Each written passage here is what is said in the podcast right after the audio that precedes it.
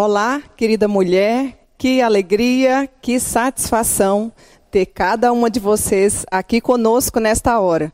Eu sou Cíntia e já temos algum tempo procurado estudar sobre mulheres da Bíblia, também sobre mulheres da reforma protestante. Você que já está aí conosco, direto do nosso chat, receba a nossa gratidão a Deus por você já reservar esse tempinho conosco.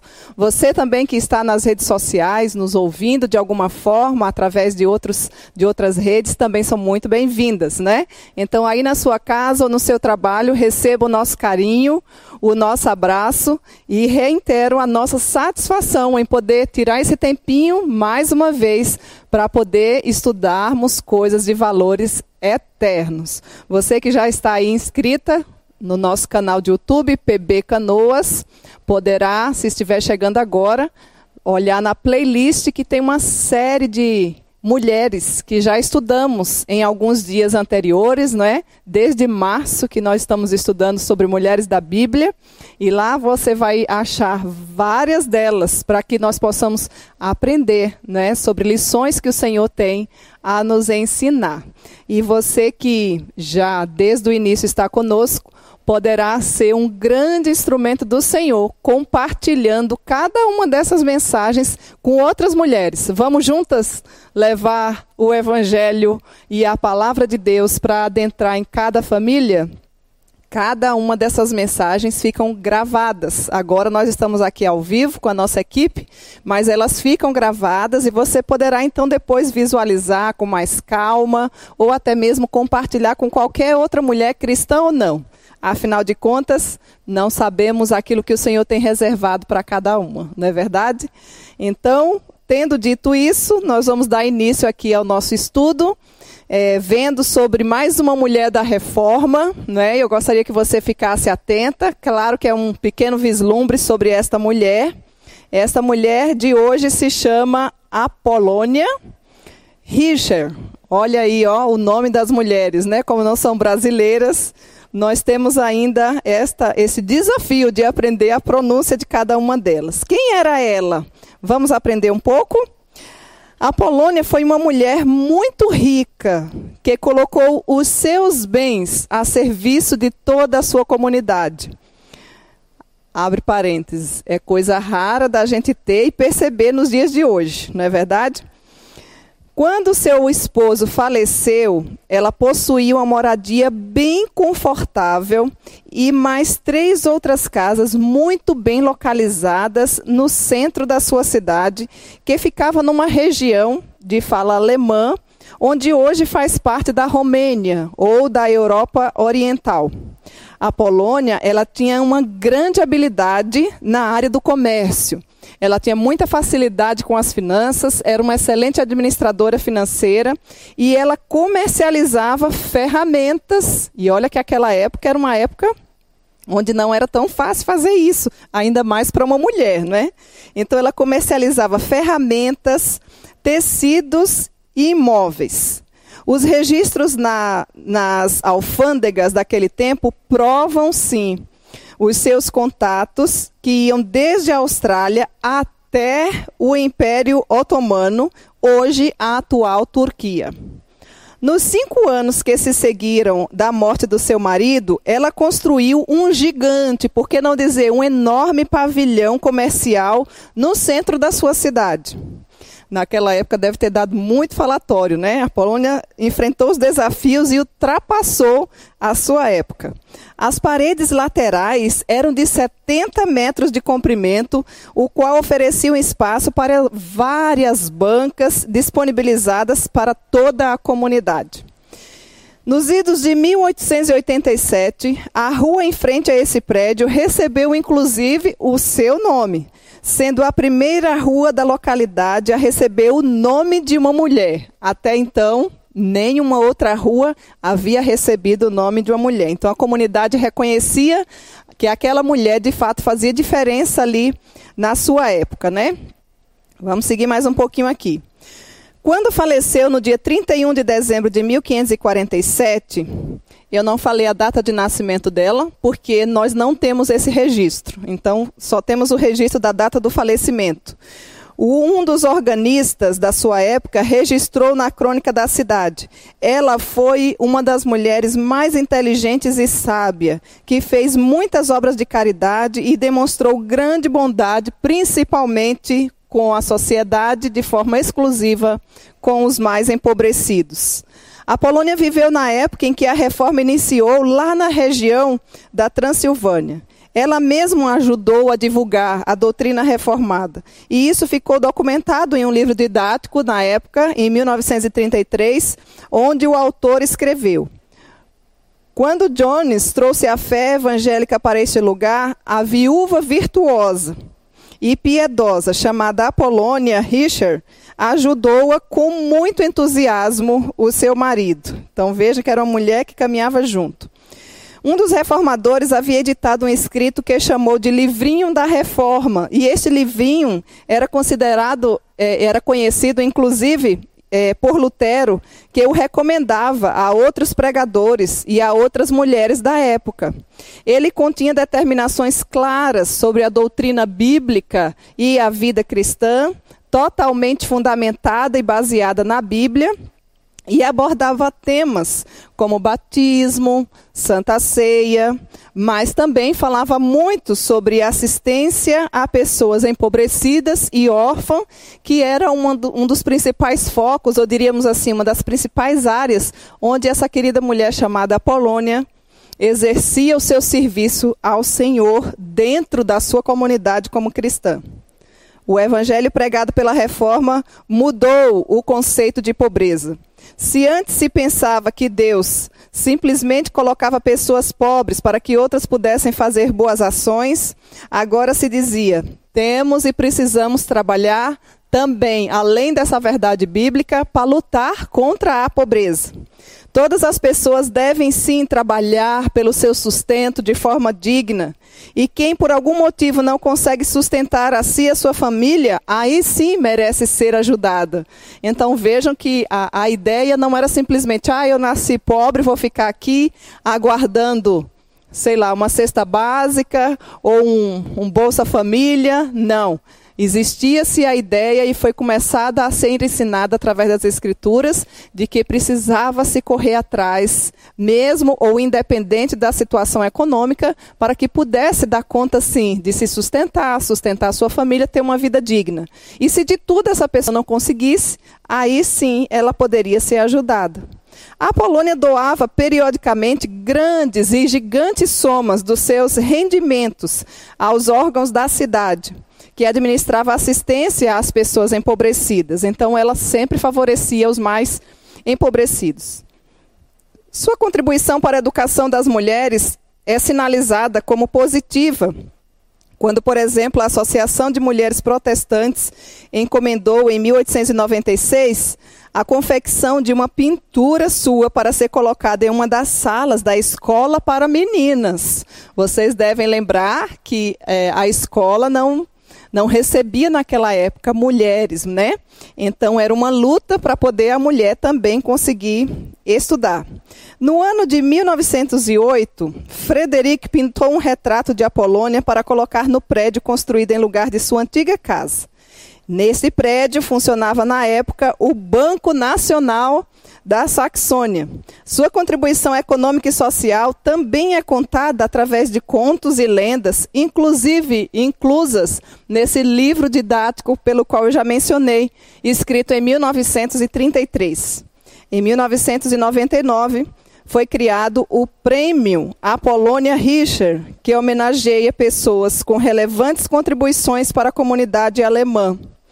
E, na época, os oficiais que a Polônia os atos que a Polônia praticou a partir da sua fé deve sim ser traduzida para os nossos dias e a situação de cada uma, para que de fato nos sirva de lição, nos sirva de exemplo inspirador, para que nós possamos, onde quer que nós estejamos, e independente dos nossos desafios, poder, apesar da nossa pequenez, ser um instrumento de Deus na nossa no nosso bairro, na nossa igreja, na nossa cidade, no nosso país e onde quer que o Senhor de fato nos coloque.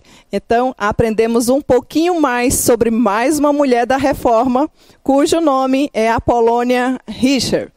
Se você chegou por agora aí, não se preocupe, depois você vai poder ouvir na íntegra aí, né, no nosso canal de YouTube, mais um pouquinho da história também dessa mulher da reforma.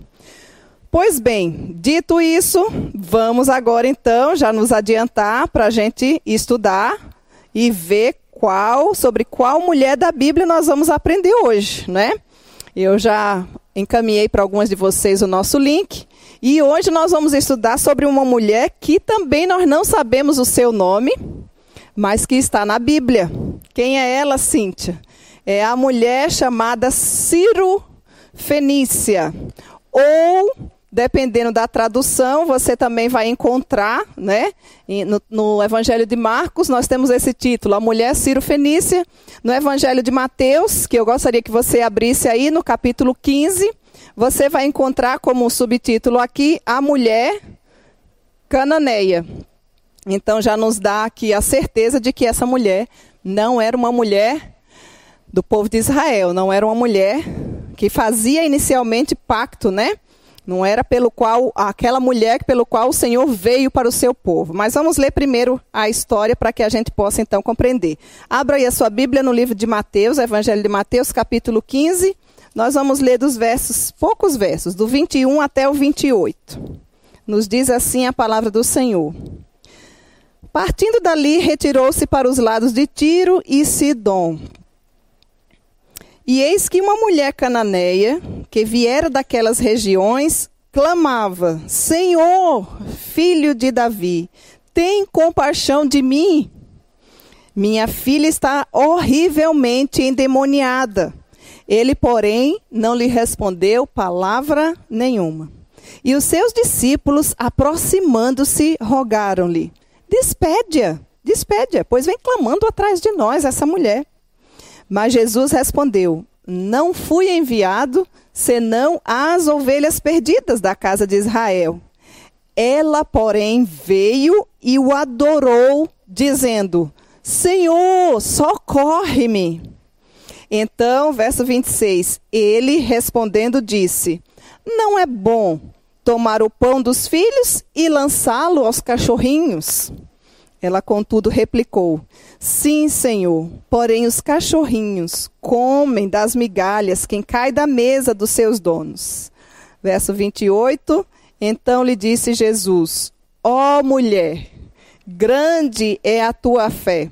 Faça-se contigo como queres. E desde aquele momento, a sua filha ficou sã.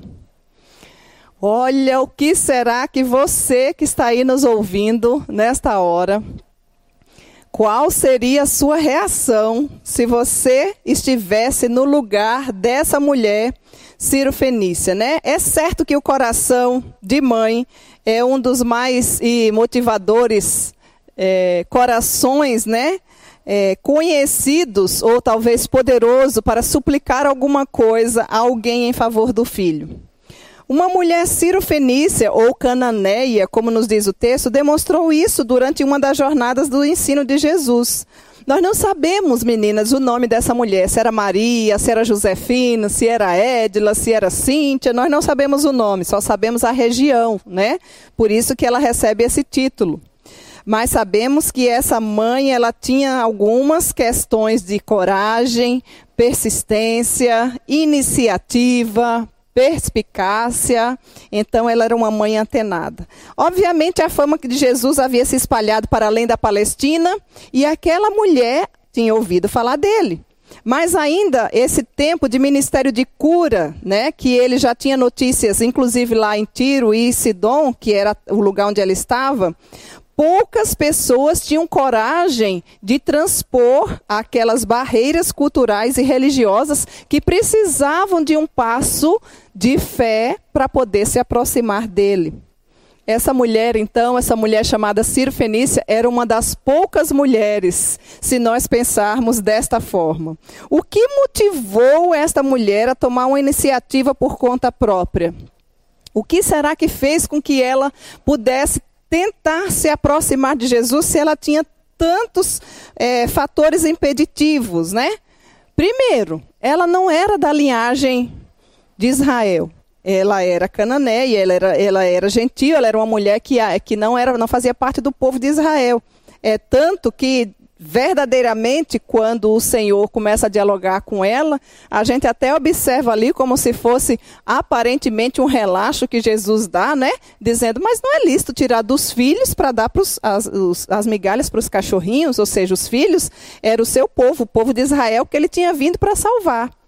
E o povo gentil, que não fazia parte dessa linhagem, era considerado, como ele colocou aqui, né?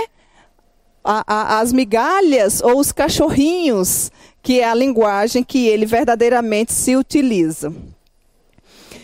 É interessante que nós podemos, através desse texto, ver, conhecer de fato, certamente, minhas queridas, uma mãe angustiada a quem Jesus aparentemente ou inicialmente, se você não for muito a fundo, parece-me que deu as costas inicialmente. Parece-me que veio um pedido desesperador de uma mãe, e se você é mãe, você sabe do que eu estou falando, não é?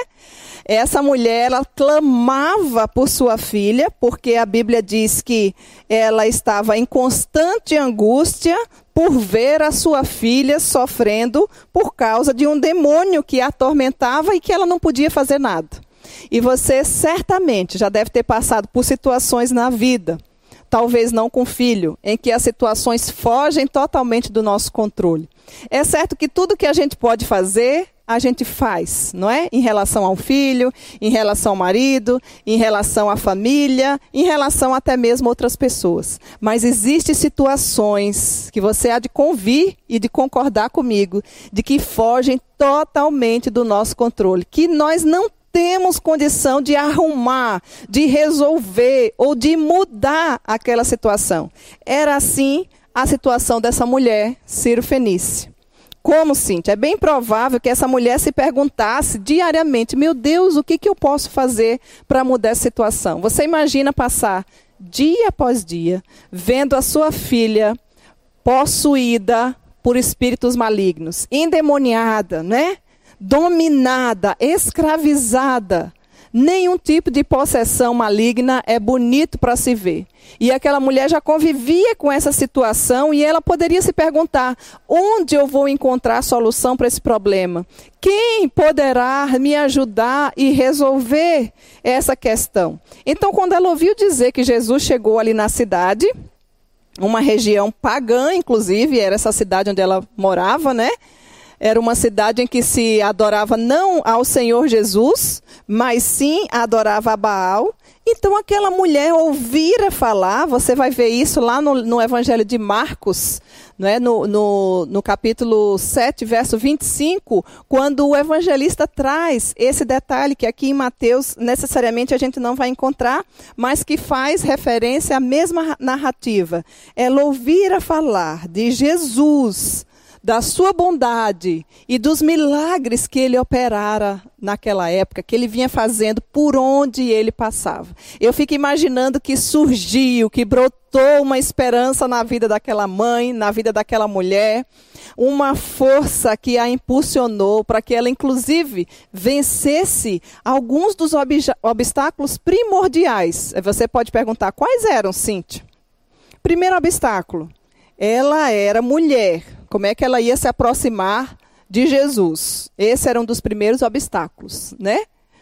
Segundo, ela não fazia parte do povo de Israel, então ela era uma mulher gentia, ela era uma mulher aparentemente pagã, uma mulher que não conhecia ainda. Ela ouvira falar e parece que esse ouvir falar fez diferença na vida dela. A gente vai observar aqui no decorrer do, do texto, né? no decorrer aqui das nossas lições daquilo que o Senhor vai falar conosco.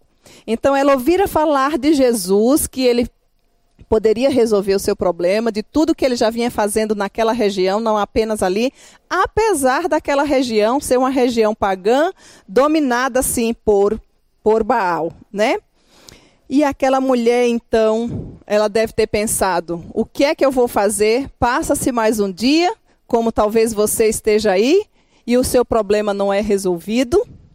e aquilo lhe traz angústia no coração, e acaba-se o final do dia e você olha e diz: Para onde eu vou? Quem vai me ajudar? Eu já queria dizer para você que Jesus ele vê todas as coisas e ele tem o poder de transformar todas as situações, até aquelas que aparentemente são impossíveis, né? Como no caso dela aqui. Então ela certamente pensou: Jesus pode me ajudar. E assim ela seguiu adiante. Seguiu adiante como Cíntia, humilhando-se diante do Deus Todo-Poderoso. E a partir daqui, a gente começa a tirar é, lições, uma lição preciosa que eu e você não podemos deixar de ter nunca na nossa caminhada de fé cristã. Qual é a lição principal em relação à, à vida dessa mulher Ciro Fenícia? A lição principal que nós aprendemos nesta hora é que nós precisamos ter uma fé humilde. Que tipo de fé você tem?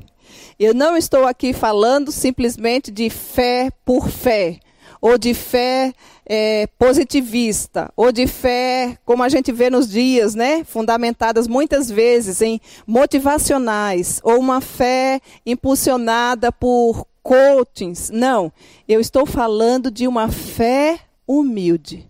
Essa é a lição principal que eu e você não podemos esquecer nessa hora, baseado nessa narrativa dessa mulher.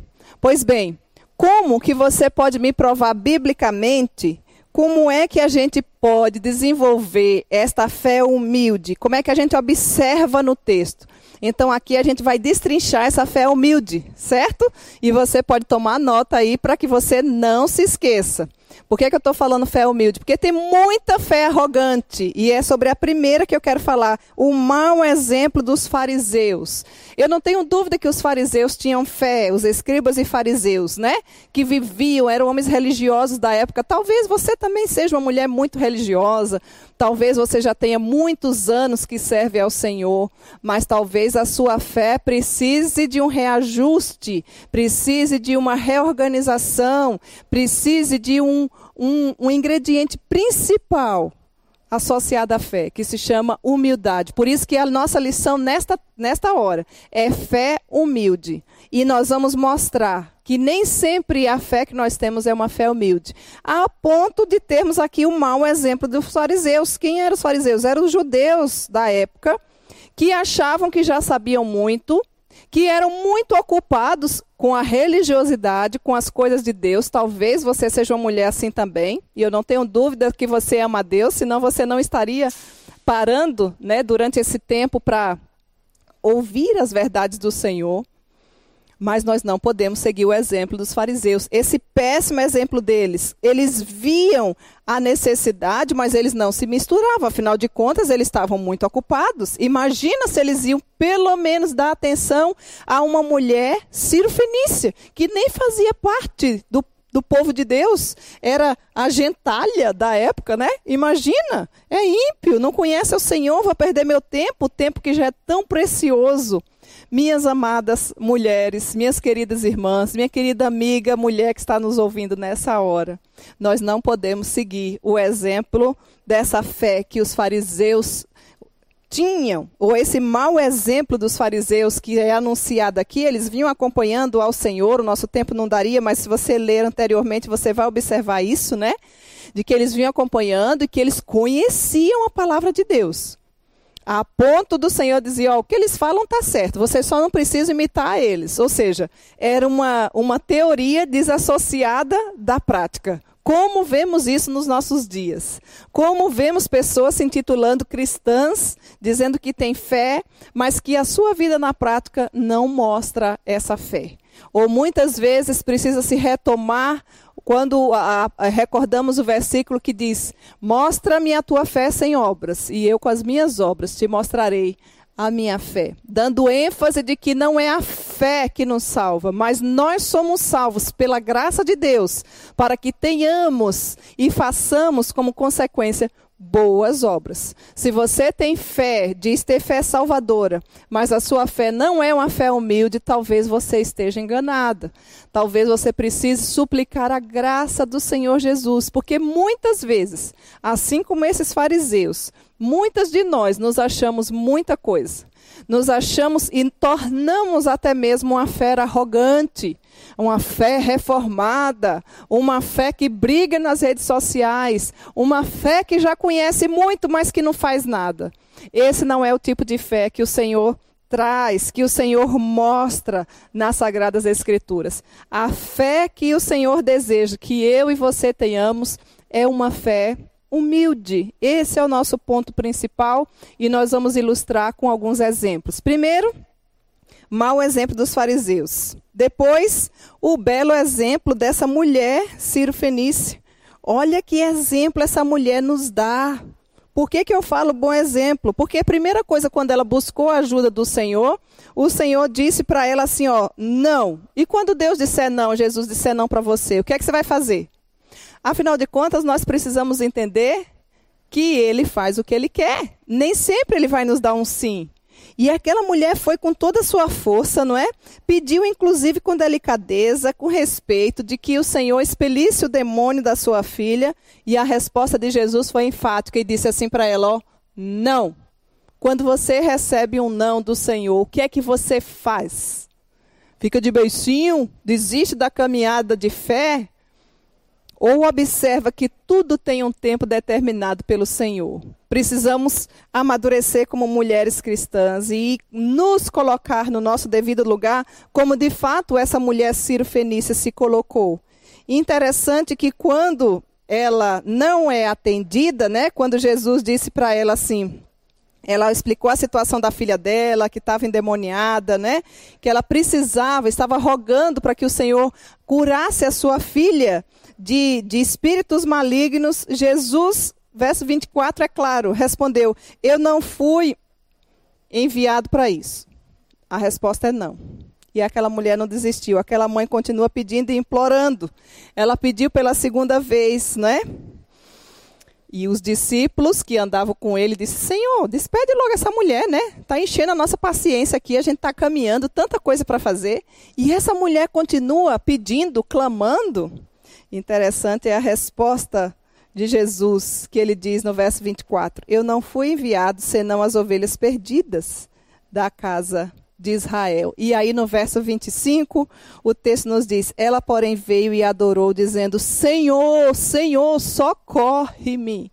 Há um grito de desespero, aquele grito muitas vezes que está entalado no seu coração por um filho que está afastado dos caminhos do Senhor, pelo marido que ainda não se converteu, por angústias e amarguras que você se decepcionou, mesmo e muitas vezes dentro da casa do Senhor. Eu não sei como é que anda a sua vida, querida mulher, mas eu queria dizer que o Senhor Jesus sabe do, daquilo que você tem passado, das suas lutas, das suas dificuldades e das situações aparentemente impossíveis que você jamais poderá mudar. O que é que você faz quando essas situações se instalam na sua vida?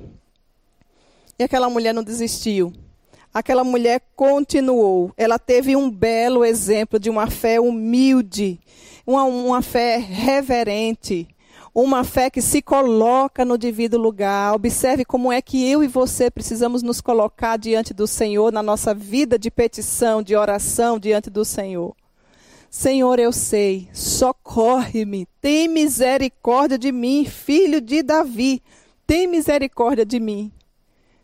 Eu e você, talvez você não saiba qual é o seu devido lugar. Nós não chegamos diante do Senhor como a teologia da prosperidade nos mostra nos dias de hoje, determinando, não aceitando e, e é, colocando as situações como se fosse deten a detentora ou detentor de toda a ciência, de toda a sabedoria, ou até mesmo da situação. Como que você tem se colocado diante da fé que você diz que tem? A sua fé tem sido uma fé humilde essa é a lição que nós queremos enfatizar nessa hora.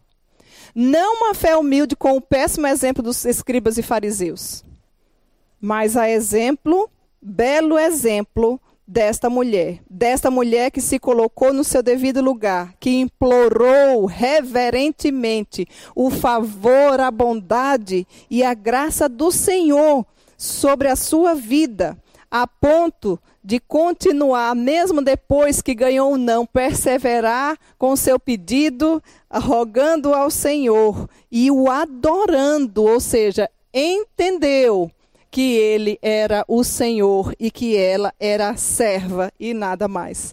Que ele poderia, sim, se ele quisesse, reverter a situação. É assim que nós precisamos compreender e nos apresentar diante do Senhor. Interessante que nós vemos é, Jesus mencionando, e nós temos na Bíblia uma gama de tipos de fé e situações de personagens bíblicos, né? Onde o Senhor Jesus, inclusive, elogia. Mas nós nos lembramos aqui, e o próprio Jesus menciona três personagens e ele coloca como fé admiráveis. Uma delas é a fé do centurião, que clamava. O centurião era um senhor militar da época que cuidava dos seus soldados, que tinha um, um posto, um comando e várias pessoas que recebiam suas ordens, né, e que obedeciam automaticamente. Mas um dos seus servos ou subordinados estava extremamente doente. E a Bíblia diz lá em Lucas, Lucas capítulo 7 nos diz, conta a história, você pode ler depois, que o centurião clamou e disse: Senhor, queiras salvar o meu servo que está extremamente adoecido. E o Senhor olhou para ele e disse: Eu quero. Interessante que o Senhor nem foi. O Senhor disse: Onde é que está o teu servo? Ele disse: Não, eu não sou digno que o Senhor chegue. Ele sabia também. Olha que fé humilde do centurião, né? Observe que tem semelhança aqui. Ele diz: Não, eu não sou digno que o Senhor entre na minha casa, nem que o Senhor vá até lá. Uma ordem nos basta. Se o Senhor der a ordem daqui, é certo que o meu servo vai ser curado.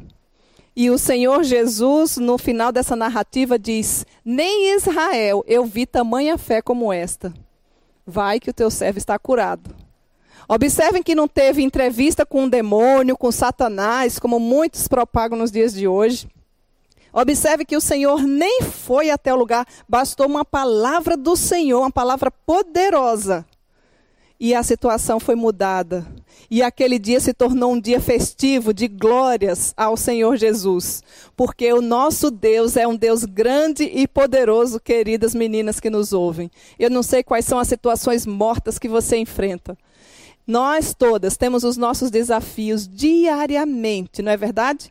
Em várias áreas da nossa vida. Mas nós precisamos trazer à memória tudo isso que nos dá esperança. E aquele mesmo Senhor que curou o servo do centurião também poderá, se ele quiser, transformar as situações mortas que são instaladas no nosso dia, aquelas situações que fogem do nosso controle, aquelas situações que de fato a gente olha e diz não vai ter jeito.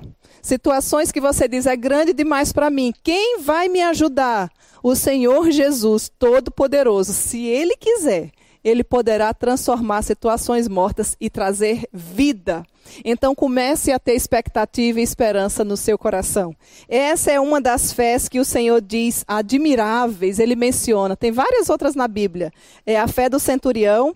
Uma outra fé admirável que o Senhor também coloca é a fé do leproso. Né? Quando o leproso diz: Senhor, se tu quiseres, olha outra fé fundamentada também nesse ponto da mulher cirofenícia, que é a nossa lição chave, que é termos fé humilde. Ele diz: se, se tu quiseres, tu podes me curar da lepra. E para esse daí o Senhor só disse assim: eu quero.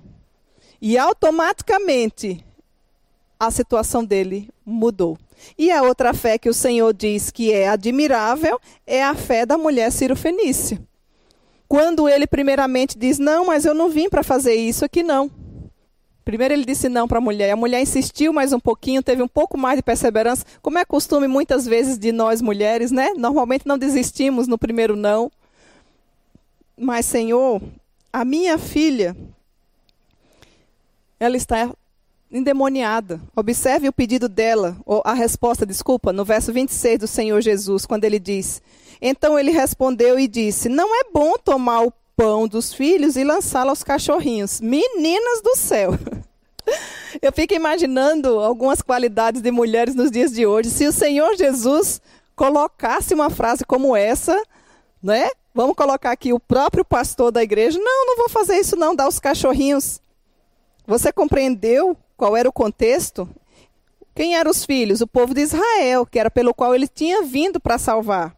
E quem eram os cachorrinhos? Os gentios. E como aquela família fazia parte desta segunda etapa aí, o povo, né, de gentio, ele era da, da Cananeia, né? Então o Senhor diz: Não, mas não é bom tomar o pão dos filhos e lançá-lo aos cachorrinhos. E aquela mulher continuou, não ficou de beiço, não, não revidou contra Jesus, não saiu dizendo, pois olha, não quero mais ser membro dessa igreja, né? Eu estava até pensando em me converter, até porque não é a gente quem se converte, é o chamado eficaz do Senhor na nossa vida, não é verdade? Aquela mulher, o verso 27 nos diz que ela, contudo, replicou: Sim, Senhor, ou seja, é verdade, nós somos os cachorrinhos mesmo. Porém, os cachorrinhos comem das migalhas que caem da mesa dos seus donos. Que atitude, que fé humilde. Minhas irmãs, como nós nos envergonhamos quando lemos um texto desse calibre, não é verdade? Como nós precisamos nos esvaziar da nossa arrogância, de achar que somos muita coisa, de que nós já temos muito conhecimento, de que a nossa fé é grande demais. Não é. A Bíblia diz que se nós tivermos uma fé do tamanho de um grão de mostardas, nós diríamos ao monte: sai daqui e vai para ali. Uma época atrás eu fui, eu, eu conheci um grãozinho de mostarda. É como se fosse um grãozinho de açúcar, de sal. É quase que assim difícil, inclusive, para a gente pegar. Não sei se você já teve essa curiosidade. Se a nossa fé fosse desse tamanho, nós diríamos: transporta monte, daqui vai para ali, o monte iria. Você já transportou algum monte? Nem eu. Então a nossa fé é menor do que pequena. Eu não sei dizer qual é o nome. É ínfima. E por que tanta arrogância? Minhas queridas mulheres, nós precisamos nos esvaziar e não ter nenhum tipo de fé ou um mau exemplo como os fariseus, como os escribas da época, mas à luz das Escrituras, pegar esse belo exemplo dessa mulher Ciro-Fenícia e ter uma fé humilde, uma fé discreta, uma fé piedosa, uma fé que busca aquele que pode todas as coisas, uma fé que se coloca no devido lugar. Nós precisamos saber onde é o nosso lugar. O nosso lugar não é na centralidade, o nosso lugar não é ser senhora, o nosso lugar é um lugar de serva.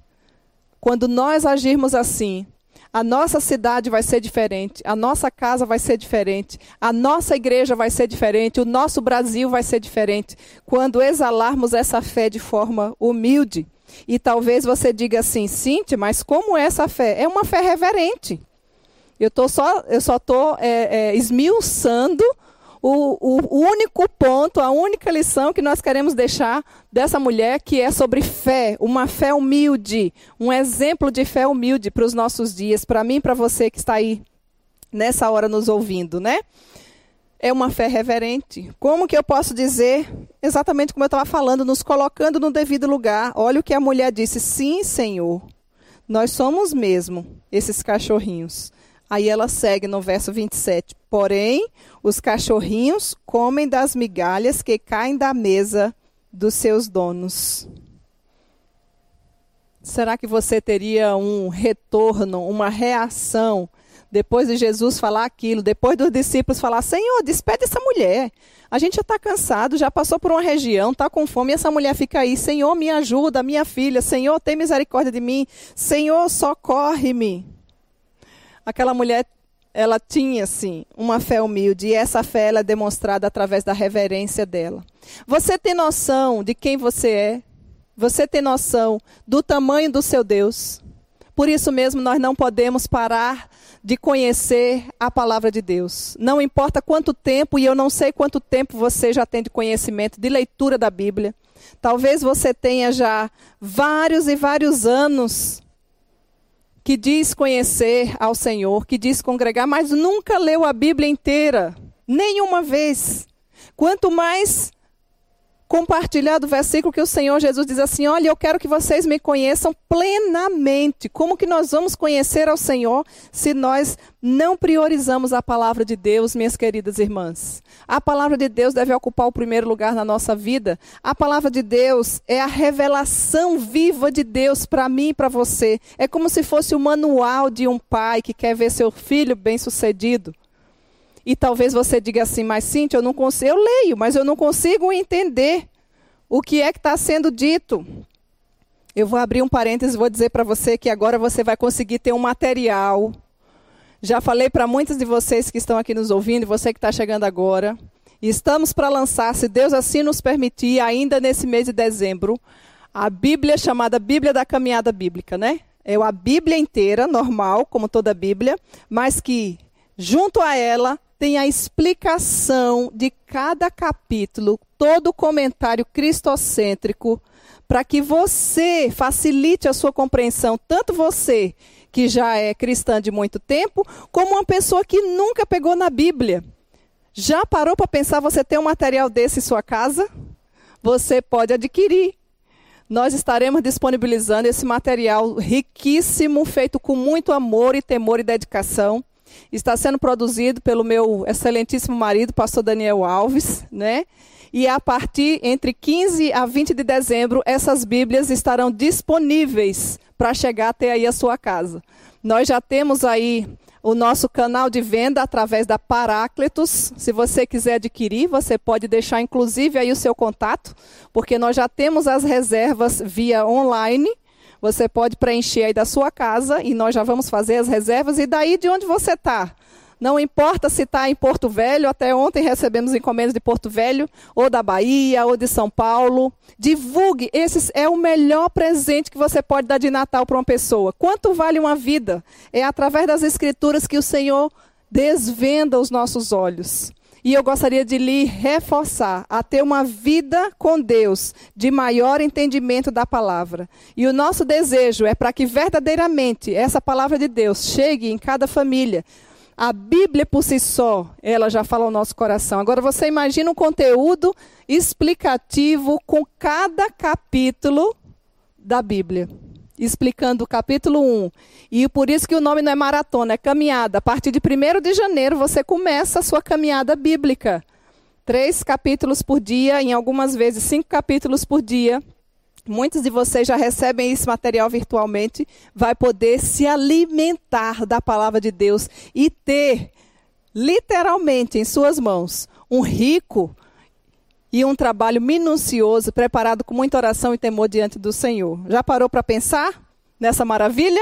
Ao invés de você comprar simplesmente um presente, que tal você começar a nos ajudar a evangelizar esse país e mandar, dar de presente uma maravilhosa Bíblia, um verdadeiro tesouro que poderá transformar vidas para os seus parentes, para aqueles seus colegas, para os seus conhecidos. É certo, é certo que essa mulher era uma mulher que estava se encontrando com o Senhor Jesus. E bastou a presença dele, assim como nós temos a palavra dele, que é, deve ser a nossa única regra de fé e prática para que nós possamos verdadeiramente conhecê-lo. Nós não podemos continuar sendo as, as mesmas mulheres de 5, 10 anos atrás, praticando os mesmos erros, dizendo que amamos ao Senhor, mas que nossa fé não é operosa, o nosso amor não é abnegado, conforme as verdadeiras marcas da eleição, as verdadeiras marcas da eleição, independente da nossa idade.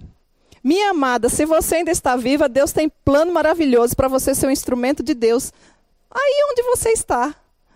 Que maravilha que vai ser poder despachar esse material, você falar assim, eu quero uma caixa de Bíblia que eu vou vender aqui na nossa igreja. Coisas maravilhosas poderão acontecer, porque as explicações certamente são explicações cristocêntricas, onde nós não estamos mercadejando a palavra de Deus, mas nós estamos. E a, a ideia é essa, por isso que Paráclitos, com esse material que significa exatamente edificação, a ideia é que a palavra de Deus seja divulgada. E você também adquirindo, ainda tem mais. Você vai estar contribuindo com o avanço da obra missionária aqui no Presbiterianismo do Rio Grande do Sul. Deixa aí no chat seu recado que depois a gente manda esse link virtual para você preencher e a gente dá maiores detalhes sobre esse material exclusivo e rico que o Senhor tem reservado para cada uma de nós. Pois bem, voltando aqui ao nosso ponto, que é exatamente a nossa fé, que deve ser humilde, assim como da mulher Ciro Fenícia foi, nós vemos que não podemos imitar o mau e péssimo exemplo dos fariseus. Nós precisamos sim imitar o belo exemplo dessa mulher que soube reverenciar o Senhor. Onde é que você me diz, Cíntia? Veja aí na sua Bíblia, se você não tiver, ó. Ela diz assim, ó, verso 25. Ela, porém, veio e adorou, dizendo: Senhor. Então ela se coloca no lugar de serva. Volta a repetir. Você precisa se colocar no seu devido lugar. Nem eu e nem você somos senhoras. Nós somos servas e nada mais. E quando a nossa fé é uma fé humilde, poderá ser que o Senhor queira nos atender por sua bondade e graça, não é porque nós merecemos.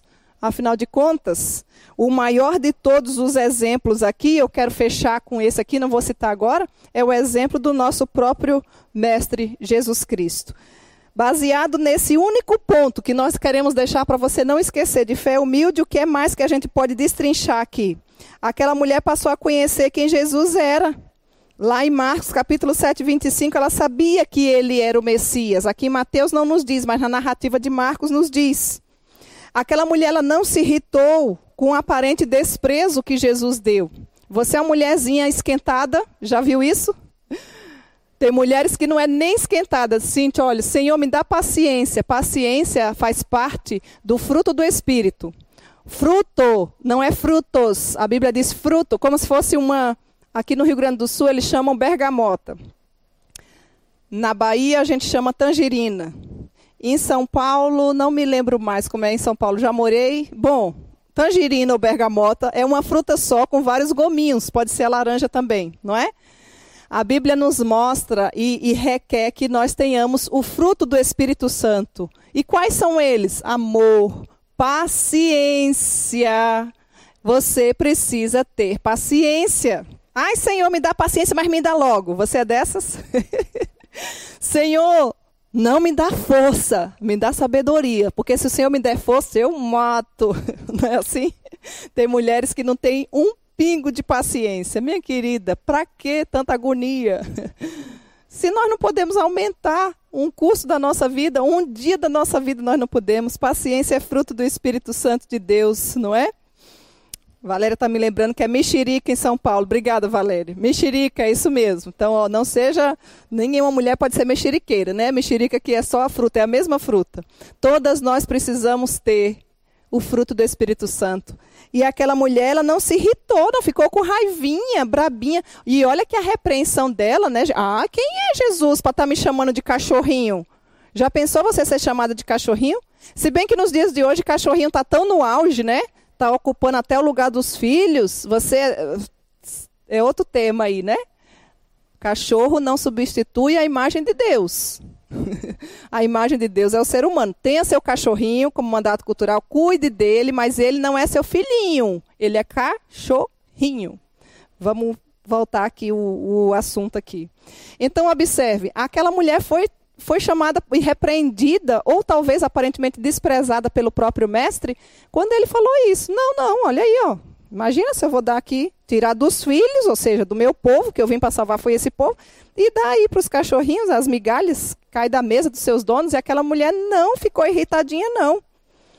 Jesus seguiu o diálogo com ela. E aquela mulher teve um clamor desesperado, que é mais uma forma da gente demonstrar essa fé humilde da mulher, quando ela diz assim: socorre-me, Senhor. Eu sei, mas basta uma migalha do teu favor e já me é suficiente. Que coisa linda, que fé humilde essa fé dessa mulher. Não era aquela mulher barraqueira, aquela mulher que poderia xingar Jesus, aquela mulher que poderia dizer, nossa, meu primeiro encontro com Jesus, a primeira aparência é a que fica. Não. Por isso que nós deixamos aqui de lição essa fé humilde e estamos querendo demonstrar de todas as formas como verdadeiramente nós, eu e você, precisamos ter uma fé assim como daquela mulher. Ela diz: Socorro-me, Senhor. Uma migalha do teu favor me é suficiente. Ela sabia que Deus poderia superabundar em sua vida. Ela se humilhou a tal ponto de reconhecer que um pouquinho, ou seja, uma migalha do favor do Senhor, seria muito insuficiente para que a vida dela e da sua filha fosse mudada. Você tem contentamento? Se você já foi alcançada por Cristo Jesus, eu já falei isso em vários outros estudos, você deveria ser a mulher mais feliz e mais rica da sua cidade. E quando eu falo de riqueza, não estou falando de dinheiro. Dinheiro é muito pouco para ser comparado à riqueza. Porque a paz que o Senhor coloca no nosso coração, o rumo que a humanidade ia, que eu e você iríamos, porque nós também não fazemos parte dessa linhagem de Israel. E aqui eu queria demonstrar com esse último exemplo, que é o exemplo maior de Cristo Jesus. Porque o nosso mestre se esvaziou da sua glória, da sua mansão celestial, da Trindade Santíssima, sem pecado, e veio para o abismo desses homens. Que abismo é esse? Aqui, essa terra onde nós habitamos, por amor a mim e a você, minha querida mulher. Se a gente começasse a olhar a vida assim, a gente veria que nós de fato não temos nenhum problema.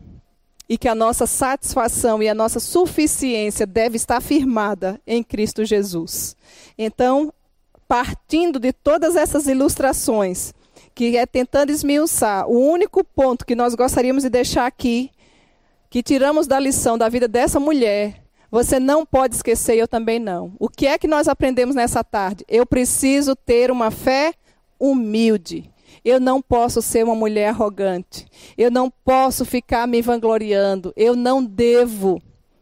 Porque eu preciso reconhecer o meu devido lugar. O nosso mestre, o exemplo maior, o exemplo da mulher é um belo exemplo, mas o do nosso mestre Jesus, da mulher que eu falo, a mulher Ciro Fenice. Porque no final das contas o Senhor disse, ó, no verso 28, então disse Jesus, quando viu a motivação do coração daquela mulher, porque o Senhor vê o que o homem não vê. E o Senhor está muito mais interessado na motivação do nosso coração do que nos atos em si. Os nossos atos devem ser consequência da nossa motivação correta. E Jesus disse: Ó oh, mulher, grande é a tua fé. Já parou para pensar você receber esse elogio do Senhor Jesus? Ó oh, mulher, ó oh, querida mulher que está aí nos ouvindo, grande é a tua fé. O Senhor te elogiar dessa forma, faça-se contigo como queres. E desde aquele momento, a sua filha ficou sã. Observe que Jesus também não precisou ir até lá, não teve espetáculo, não teve corrente de oração, não teve cuspe santo, não teve o quê? O povo inventa tanta coisa o, o, como é que fala? Um dia desse eu estava. A unção da lagartixa. Não teve nada disso aqui. nunca entendi essa unção da lagartixa, mas tudo bem. Não teve a unção do riso. São coisas que você ouve nesse, nesse mundo cristão que não tem nada a ver e está totalmente desassociado das verdades da palavra do Senhor. O Senhor simplesmente deu uma ordem de onde ele estava e a menina ficou curada. O Senhor sabe das minhas e das suas necessidades. E eu não tenho dúvida que você também pode ter situações que precisa da intervenção do Senhor Jesus. E o que é que nós devemos fazer? Ter uma fé humilde. Nos colocar no nosso devido lugar, reconhecer a grandeza do Senhor e verdadeiramente amá-lo e servi-lo. Que esse maravilhoso Deus, todo-poderoso, possa inundar o meu e o seu coração nessa hora, para que nós verdadeiramente possamos ser mulheres que demonstrem através das nossas ações uma fé humilde, uma fé operosa, uma fé que faça diferença aonde quer que nós estejamos. Que Ele mesmo em Cristo nos abençoe. Vamos orar? Senhor nosso Deus e nosso Pai, nós queremos te dar graças por mais esse tempo precioso na tua presença te agradecer, Senhor, porque a tua graça nos basta. Te agradecer, Senhor, porque nem a fé é nossa. A tua palavra diz que pela graça, Efésios 2:8, somos salvos. Pela graça sois salvos mediante a fé. E isso não vem de nós, é dom de Deus. Então, Senhor, nos ajuda a nos colocar no nosso devido lugar. Nos ajuda, Senhor, a termos uma fé humilde, assim como vimos aqui através da vida desta mulher Ciro Fenícia. Nos ajuda a seguir o maior de todos os exemplos, que é de Cristo Jesus, ter prontidão para servir. O Senhor não precisava vir a esse abismo dos homens, a viver como nós, mas pelo teu amor incondicional, pela tua graça, pela tua bondade. E nós só sabemos isso através da tua palavra. Por isso, Senhor, transforma as nossas vidas. Não nos deixe ser mulheres nécias, que gastam o tempo em coisas fúteis e vãs desse mundo, mas nos ajuda a ter amor, zelo, vontade de falar contigo, ter a nossa vida de piedade, de oração e de leitura da tua palavra diariamente para que os nossos dias possam glorificar ao Senhor que está nos céus. Abençoa a vida e a família de cada mulher que nos ouve nessa hora. E que a tua bondade nos assista, Senhor. Nos ajuda e segura bem a nossa mão, pois a nossa fé é débil. Nós queremos ter essa fé humilde, nos dá esta graça, para que, em nome de Jesus, o teu nome seja exaltado através da nossa vida. Recebe, Pai, a nossa gratidão, a nossa oração nesta hora e que o nome de Cristo seja sempre engrandecido através da nossa vida. Muda a nossa casa, Senhor, muda a nossa família, para que o teu nome seja engrandecido, para que a luz de Cristo brilhe e para que todas nós tenhamos a alegria de dizer: Eu e minha casa servimos ao Senhor. Faz de nós mulheres de oração. Os tempos são maus e a tua palavra há muito tempo já nos diz orar sem cessar. Ajuda, Senhor, os nossos filhos a jamais se desviarem dos teus caminhos. Ajuda os nossos maridos a serem homens bíblicos, Senhor. Homens comprometidos com o Senhor. Não nos deixe ser impeditivos, ser impedimentos, ser murmurentas, mas faz de nós, apesar de nós, instrumentos da tua providência. Recebe a nossa gratidão, Senhor, e nos dá humildade nesse mundo de tanta arrogância, inclusive dentro, muitas vezes, da nossa própria igreja, dentro da tua casa. Livra-nos, Senhor, desse mal e faz de nós mulheres que verdadeiramente têm uma fé humilde, baseada no maior de todos os exemplos, que é Cristo Jesus. Essa é a oração que te fazemos nesta hora. Em nome de Cristo Jesus. Amém.